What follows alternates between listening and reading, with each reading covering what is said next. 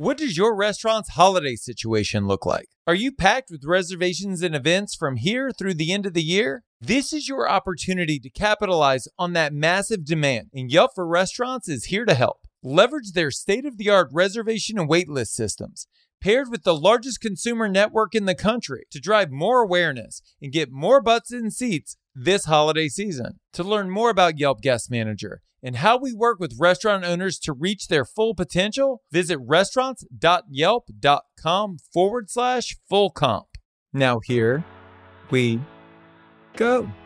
Build great food, build a path for people to find you in the community and online. And then you can make it look better later. People are not coming to you because you've got this super amazing banquette covered in the latest, greatest fabrics sourced from India they're coming for the food. Welcome to Full Comp, a show offering insight into the hospitality industry, featuring restaurateurs, thought leaders, and innovators. Served up on the house.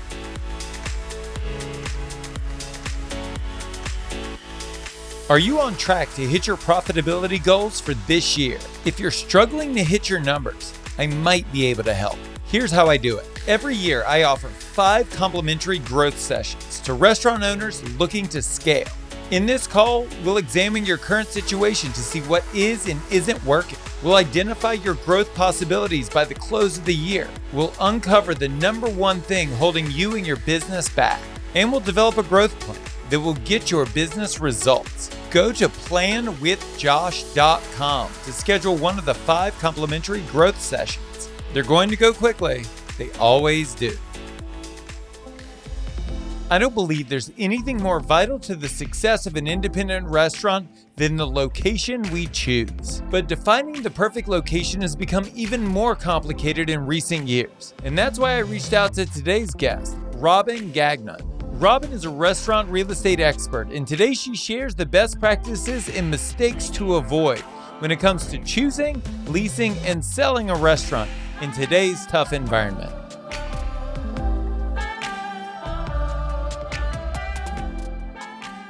I interact with business brokers nationwide who often say to me, What are you thinking? Can I just give my restaurant listings to you? And we say, Absolutely. But here's the thing, Josh, for you and I and those of us who love that business, it's the heart and soul of a community. It's the heart and soul of a society. You think about what we went through during the pandemic. What were we three days at home before we were crazed and out the door and seeking someone to prepare food for us? But overall, as a society and as a human being, that thought process of breaking bread with someone else and sharing a glass of wine is where community comes together. And that's just something I am passionate about, and I wouldn't consider doing other things. How boring selling car washes or daycares. Give me a restaurant any day with all its warts and wobbles. You come at it from a very interesting perspective. We were talking about this in the pre interview. You catch restaurateurs at the beginning of their journey and at the end of their journey. And so, that being the case, I'm sure that there are common threads of success, but there are also probably common threads that relate to failure. And so, I would assume that people come to you all the time. I'm ready to buy a restaurant. I'm ready to start this journey. And sometimes they're actually ready and sometimes they're not. But I'm curious in your mind, how do you define ready? What are the things that independent restaurateurs need to have in place before starting on that entrepreneurial journey? Yet you are right. We do catch people on the best and worst days of their lives. When they come to me, they are excited and ready to move out. We have some serious conversations. Have you worked in the industry first and foremost? And I will actually advise people against my own best interest to say, maybe it's not the best thing for you to buy a restaurant. We have this toolkit we've developed called the restaurant assessment tool that says, are you really ready for the hours? For the time commitment, for the financial commitment? Do you have the expertise? Do you have the menu? We take them through another tool where we ask them, show us your menu. Have you pulled your own credit? What's your background and experience? Do you have the cash to sustain this over the time period it's going to take to be successful? Because instant success is a myth. We can't sell it, we can't bottle it. Every once in a blue moon, there is a unicorn that opens a door and there's a line around the, the corner And it's like that until the day they close. But you and I both know that is just such a rarity. For most people, it's hard work, doing it right, measuring the fundamentals, keeping on track of them, not signing up for too much space, too much occupancy cost, loads at the front end, and growing responsibly over time. Define ready for me granularly. If there was a checklist for ready, because everybody's listening, they all heard you and they say, Yeah, I'm ready. I got it. I got all of that. I've got a menu. I've got this. I've got that. I think I know my target audience. But for you, granularly, what does that checklist of ready look like?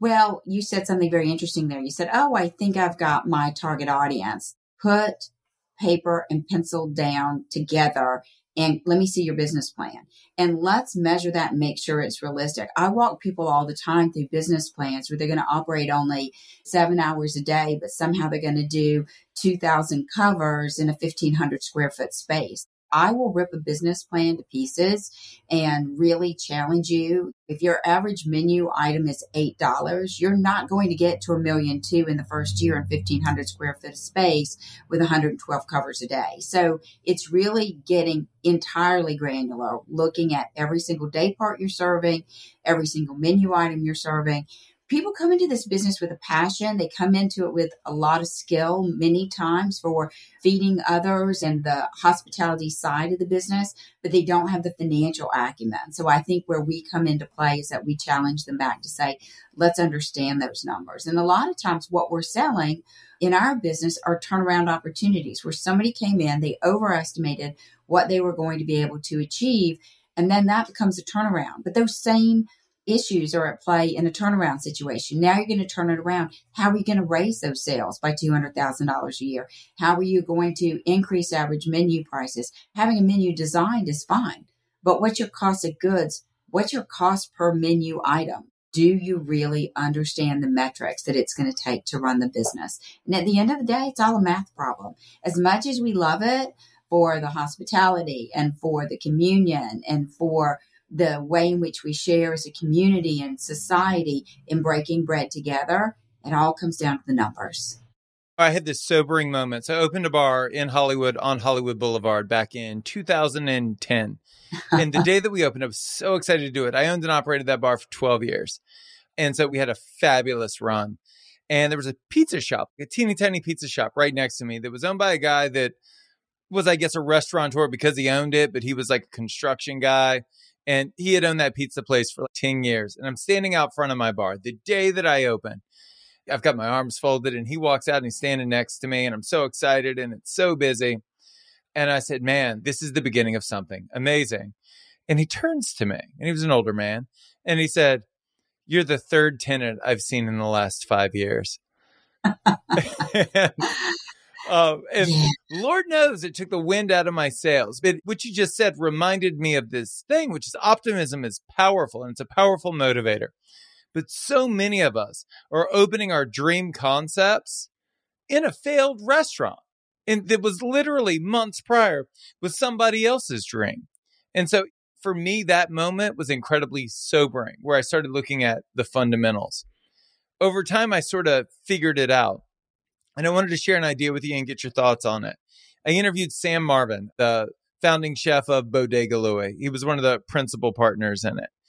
And when he built it, he built it with hedge fund guys, right? That aren't looking to build a dream, they're looking to build a business. And they sat out front of that location for months, estimating foot traffic, determining parking, trying to figure out what the per customer average spend was in all of the neighboring restaurants for them it was math and it was science as it related to determining the right location for them how do you walk your clients through that process to figure out if that location is the perfect location for them well, it's interesting because it's also changed so much. That dynamic has changed since the pandemic, right? Because we're not doing all of our business in the seats in the dining any longer. So much of that is third party. So it depends a bit on the concept. Are you full service? Are you fast casual? Are you quick serve?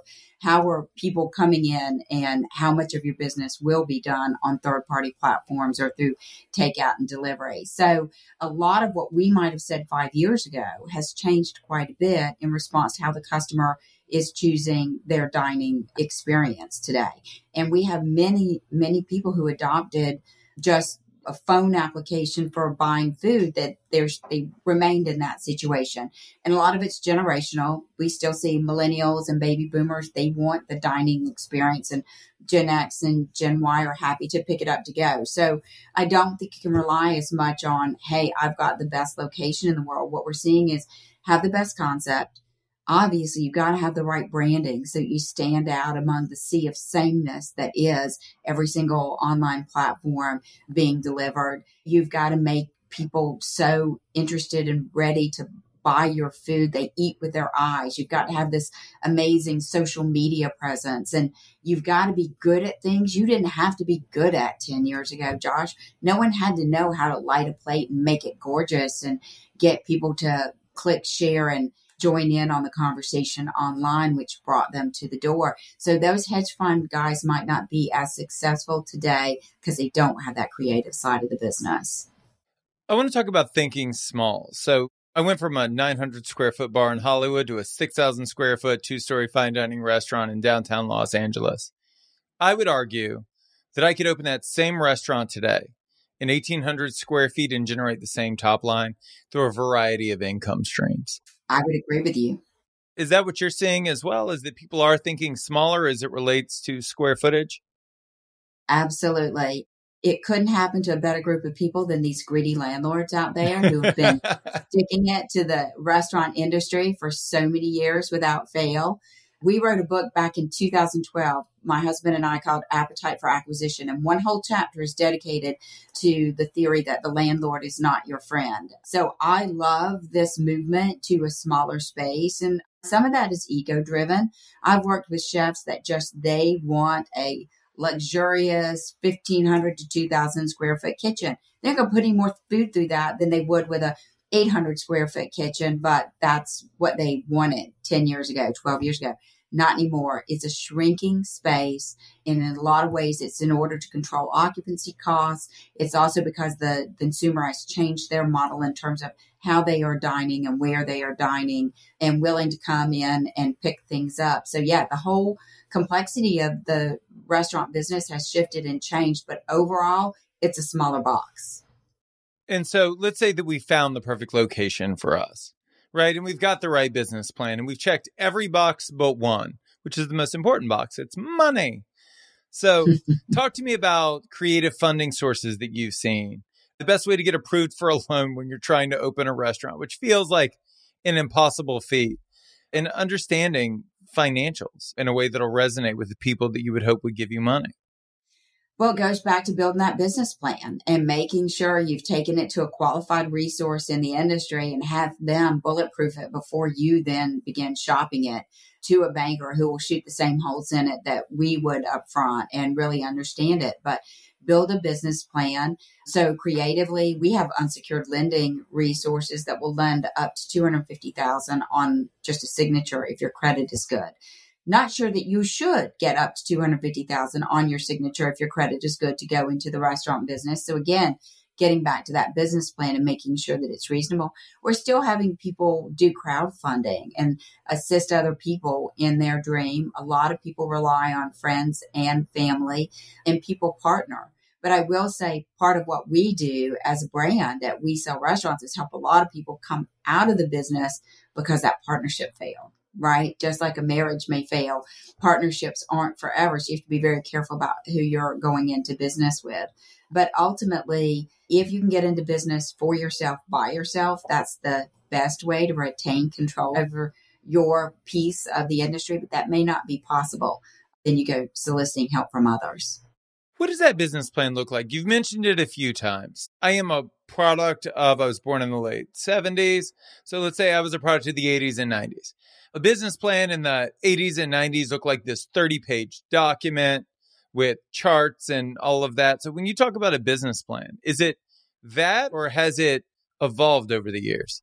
I think that it has evolved. The key elements are still there. What's the overall vision for the restaurant? Start out with what does it look like? What does the logo look like? Does the brand personality show through the logo? Which is the very first page someone should open. And then into the vision for the business. Who are the principals in this business? What's their background? What's their experience? And then who are you going to serve in the community? Why is there a need for that particular type of food, brand, or cuisine? And beyond that, then how are you going to reach them? To me, the two key pieces in a business plan how are you going to market to that audience you intend to capture? What does that look like in detail? Is there a boots on the ground component where you're spreading information locally? What's the social media strategy? Do you already own the website and the URLs to make that happen? And then the other piece is then the financial component. Then based on that marketing, can you produce the number of feet or bodies in the seats that it will take in order to do those numbers on reasonable turnover ratios? And based on what we know about the industry, where food costs are, and allocating ongoing money for marketing. A lot of people say, Oh, I'll make a big splash, I'll get out there, and then it just keeps coming. But we can't live off residual business. You've got to continue to market. So, a business plan that has a big red flag for me is one that comes in with the financial projections are not realistic based on the turnover rate, average price, and the menu itself. And then ones that don't include enough money for marketing after the fact. And the biggest issue I see, Josh, as people are building out restaurants is that they overbuild the restaurant relative to their original concept. They overbuild the size. They continue to layer on what it should look like. Build great food, build a path for people to find you in the community and online. And then you can make it look better later, right? People are not coming to you because you've got this super amazing banquette covered in the latest, greatest fabrics sourced from India. They're coming for the food. And since a community you can establish there can be done very inexpensively. So don't overspend making it a Taj Mahal. Get the food right, get the customer right, and they will come it feels like a really slippery slope and i'm talking from firsthand experience. Well you know when i opened that fine dining restaurant in downtown los angeles when i walked into the building the first time before we had leased it it was the most beautiful restaurant i had ever seen in my life. And i tore it down to the studs. To oh, the oh, studs! I did. I trenched to build another bathroom on the first floor. I mean we leveled it. And I could give you a thousand reasons why, some of which were legitimate. Having said that, it was really hard. You're not starting off on the right foot because now I've got to pay back all of this money that I spent. And what you find over time when you've done this again and again and again is 100% what you said, which is people want food, they want a pleasant atmosphere. But do I think that they notice the custom banquettes that we built? No, I don't. With the custom buttons that had a little fleur de lis on it because it was a Southern concept. And I think so much of the time, restaurateurs, and I say this a bunch on the show, that we prize innovation. We love to spend money, but you're only impressing other restaurateurs because the customers themselves, they're only in there for an hour, hour and a half, two hours. They're looking for a specific kind of experience that if you deliver on, they'll return. And if not, they won't but the type of banquet you have matters very little in that process. I'm glad you shared that experience because that kind of transparency is important in this industry for people to admit, right? Don't tear it down. One of the chapters that we wrote in the book is called Build It or Buy It. And I'm a firm believer buy someone else's build out, change the paint color, put up a new sign and menu board and leave the rest of it alone. Live with it for a minute and get everything else right. Get the service right. Get the food right. Get the menu right. Get the marketing dollars spent and leave the rest of it alone. And then if you say, I absolutely cannot live without that bathroom on the first floor, then spend the $40,000 it probably cost you to build that bathroom. Oh, way more than that. but let me ask you about that. Is there a ratio in your mind so let's assume that we build a restaurant and we estimate that that restaurant's going to generate $2 million a year. how much should we spend on that build out? Or I mean, the average restaurant makes what about 1.2, 1.4 million a year. So if we're going to make what the average restaurant makes per year, how much should we feel comfortable spending on that build out? Let's assume we want to spend $500,000 on a build out or a million dollars on a build out. How much would the restaurant need to generate in your mind based on projections in order for those numbers to make sense? Is there a formula? Well, I think if you're going to spend 500,000, you're going to have to I would say at least 10 to 1, right? Don't spend that unless you're going to do $5 million because you've got to look at your time of repayment. So if you're generating, and I'm going to do it from the sales standpoint, if you're generating 5 million in sales, you're pretty much dropping 500,000 to the bottom line. You amortize that over 10 years that's 50,000 per year. So that's your projected payback that you're going to have absent any interest. So just your debt service is going to be 50,000 a year. You have to figure out what you're comfortable with for your debt service because that's profit. That's not going in your pocket. That's profit that's going into someone else's profit. So I would say 10 to 1 based on net income or EBITDA roughly 10% drop into the bottom line of a well run restaurant today prime costs are through the roof. Occupancy, food, and labor are through the roof. So it's a great operator that's getting double digit earnings on the bottom line. Time and time again, I see restaurateurs opening new concepts and repeating old mistakes. The most powerful tool we have is the experience of experts we can trust. Mike Benson and the team from Southern California Restaurant Design Group have built literally hundreds of restaurants and have worked with the best in the biz. Exclusively for full comp listeners, Mike and his team have crafted the essential checklist to opening a restaurant. This free guide explains in detail the steps we should take to complete our next project on time and on budget. Go to SoCalRestaurantDesign.com forward slash full comp to download this powerful free resource today. So now we found a location and we like it and we want to lease this particular location. But there are countless pitfalls, right? So many things that you don't think about as you're walking through the location. Talk to me about due diligence, negotiation, closing the deal. Is there a checklist of things we should be watching out for?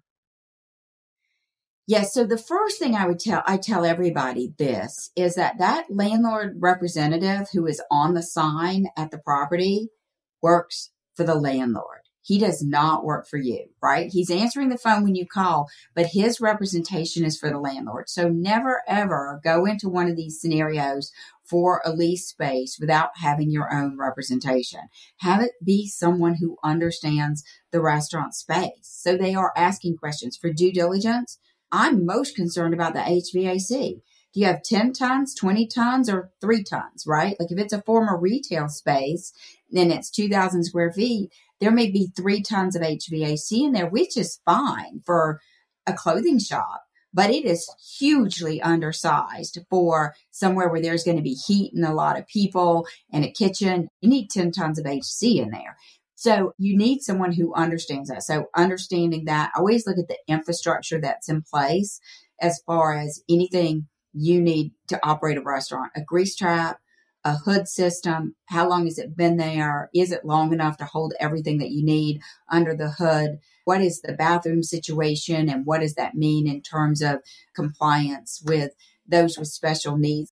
There are a lot of pitfalls to just leasing a space, particularly something that has to be renovated from a non restaurant use to a restaurant use. So you want somebody who's going to protect you in that lease to make sure that there's language in there that says the landlord is going to provide it to you with a certificate of occupancy appropriate for a restaurant use, which may mean they have to put in a grease trap. It may mean they have to do certain things that otherwise would not be required under the zoning for that particular space. And then we've talked a lot about landlords, right? Not in the most positive light, but there are certainly varying degrees of landlords out there. Not to say that any of them are in your corner and that any of them are rooting for you, but are there red flags? Or there are things where it's like an A plus location for you, it's the right lease rate, everything checks out. But are there red flags as it comes to the landlord themselves or the way they do business that we should watch out for? That even if everything else looks right, maybe we should walk away from that deal? Yeah, look online to some of the leasing websites and look where they have leased space in the past and go talk to some of their tenants. The good news is that's a pretty easy thing to do. Find out because the landlord could put you out of business if they're slow to make repairs for something that's their responsibility. If you think about it, the landlord usually owns from the walls out and the tenant is usually responsible for the walls in. So let's say that the piece of equipment fails, whatever, you're on the hook to make that work. But if you get a hole in your roof and the landlord takes six weeks to six months to get it repaired, you're out of business. So I would say talking to existing tenants of the landlord is a great place to start and let those tenants share their experience. The other things that would be red flags for me or some of these clauses that landlords put into leases, sneak into leases, like relocation clauses. I'm not a fan of relocation clauses where the landlord can move you somewhere else in their center to something that they deem to be comparable because it's never going to be comparable. I don't want my tenants, my restaurants to have to be open to having to move their space ever. I want to make sure that you're protected. We're working with a client right now who the landlord was adamant that they wouldn't give any form of protections for his concept, which was pizza. He just didn't want someone else that to come in and do pizza in the same center, which only had like eight spaces in it. So if the landlord's not willing to sign up for a non-compete clause for something as basic as I don't want another pizzeria in the shopping center, it's probably not best to do business with them the worst thing that could happen is somebody could come at the other end serving the same thing and put you out of business. The other thing I would say to really work look out for with landlords are common area charges, CAMs. Those shared charges can go through the roof. Yeah. And I can remember a situation we were in Atlanta at the time, and my husband uh, speaks French. So he, all the French chefs would call Eric because they could just speak in their native language and talk to him. And we did this lease at this tiny little space inside a building in downtown Atlanta. And the tenant called Eric about two years later and said, Oh my goodness, all the tenants are meeting tonight and there's a big thing going on because they are assessing everyone under their CAM charges. And it's my CAMs are now going to be equal to my rent because they have to redo the roof and all this. And it was a shared building with a bunch of residential space as well. And he said, What do I do? And my husband said, stay away from the meeting. And he said, What do you mean? And he said, Well, just remember this. You don't know now, but back when I did your lease, I kept your cams. So while everybody else's cams are doubling and they're going to be the amount of their lease, yours can't increase more than 5% per year. So just keep your mouth shut and stay away from all the fray. It's so, you know, knowing having people who are experienced in your corner doing things to make sure you're protected. The landlord's not willing to look at certain expenses and sign up for certain protections for you.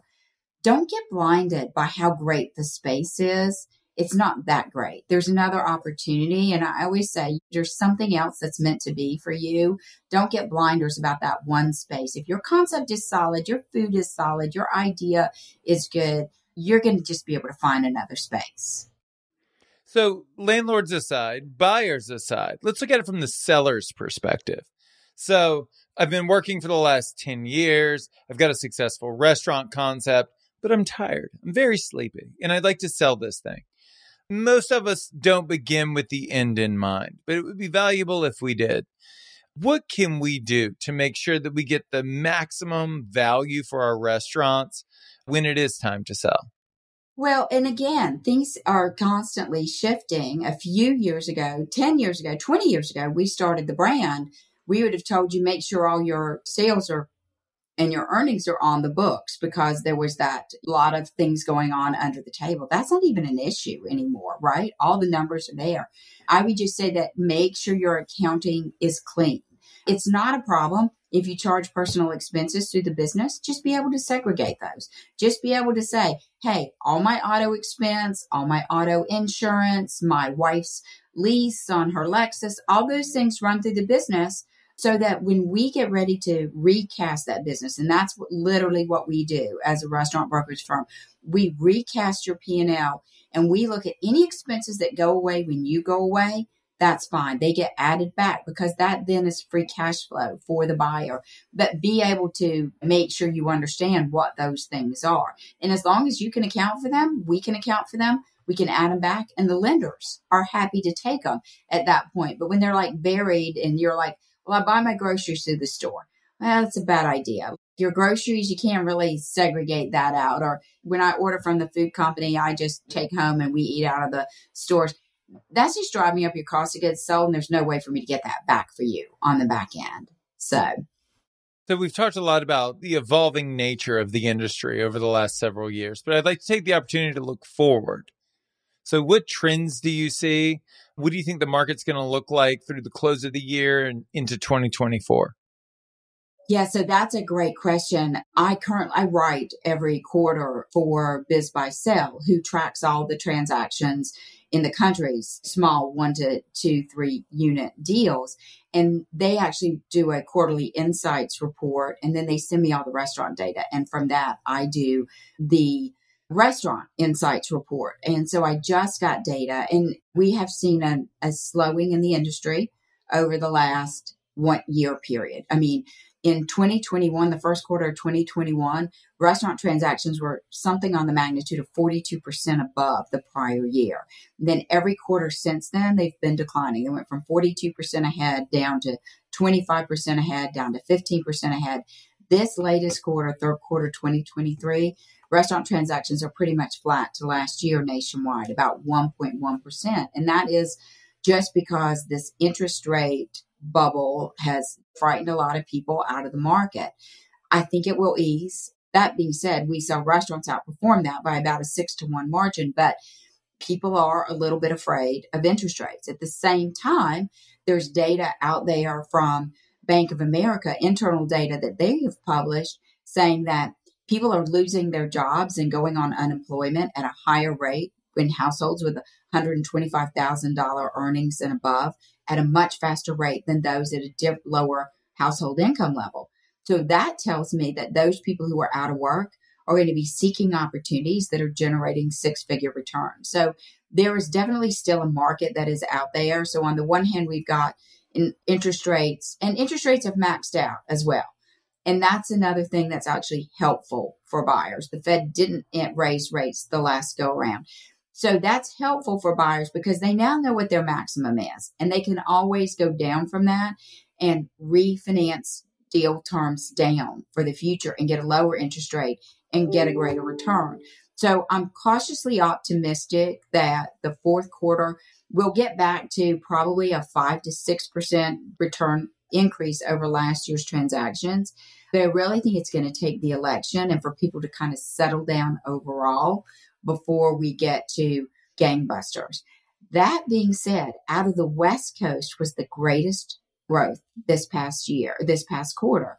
And that includes California and pretty much all the Pacific Coast states, plus I think Alaska's thrown in the mix in Hawaii. And there was a 41% growth in transactions out of the West Coast. That's a function of people are still moving out of California and into Arizona, Colorado. Texas is actually leading the country right now in inbound Californians. So there's a lot of people movement still out of the West Coast and into other areas. So I think we're still going to see transactions.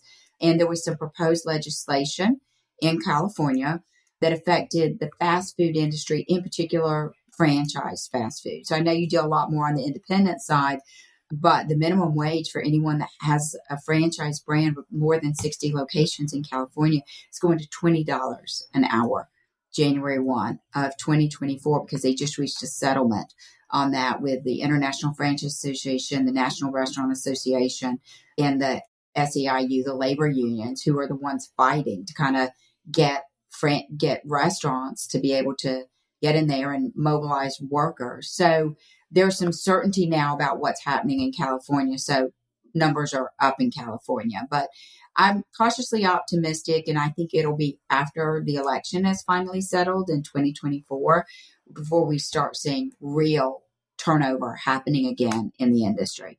There are always people who have to get out. There are people who want to get out. There are also there's we're we're faced with a point in time.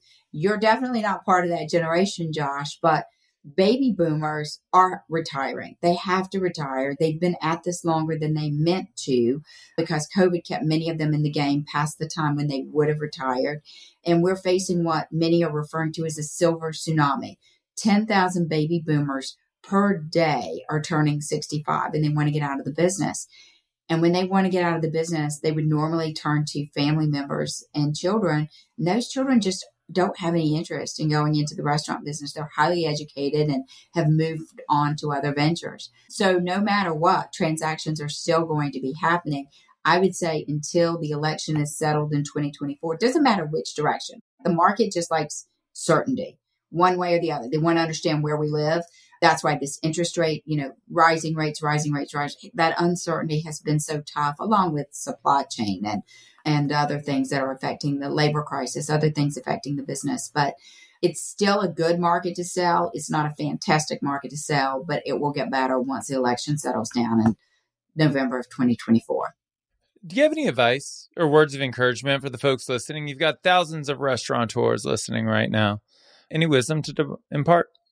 Listen, you restaurateurs have my greatest respect for what they do every single day, providing an amazing experience to the consumer, dealing with labor concerns at the same time, also facing their own propensity for aging and wanting to look out of the business. I mean, I would say that the restaurant industry overall just proved itself to be so unbelievably resilient and always have a forward looking optimistic face. Just keep that in the face of everything that's going on. Just keep taking the body blows and continue to innovate and to prosper. And we're going to keep doing well, the industry as a whole.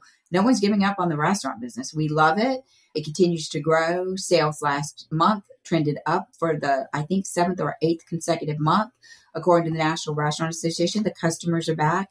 Enjoy what you're doing. And then when you're ready to look at the future, give us a call and let's see if we can help you to the next phase of your life. Our industry suffers from razor thin margins, and the only way for us to ensure profitability is to make data driven decisions. The numbers don't lie, and Yelp for Restaurants just released some incredibly compelling numbers. For starters, Yelp reaches nine times more customers online than OpenTable. And when restaurants pair that level of visibility with Guest Manager and Yelp ads, they experience up to an 8% lift in diner bookings. Think about what that 8% lift could do for your restaurant's finances. To learn more about how Yelp for Restaurants can support your business, visit restaurants.yelp.com forward slash full comp to learn more today. That's Robin Gagnon. To learn more about Robin and her company, visit WeSellRestaurants.com. If you want to tell us your story, hear previous episodes, or check out our other content, go to restaurants.yelp.com forward slash full comp. Thank you so much for listening to the show. You can subscribe wherever you get your podcasts. While you're there, please leave us a review. A special thanks to Yelp for helping us spread the word to the whole hospitality community. I'm Josh Kopel. You've been listening to Full Comp.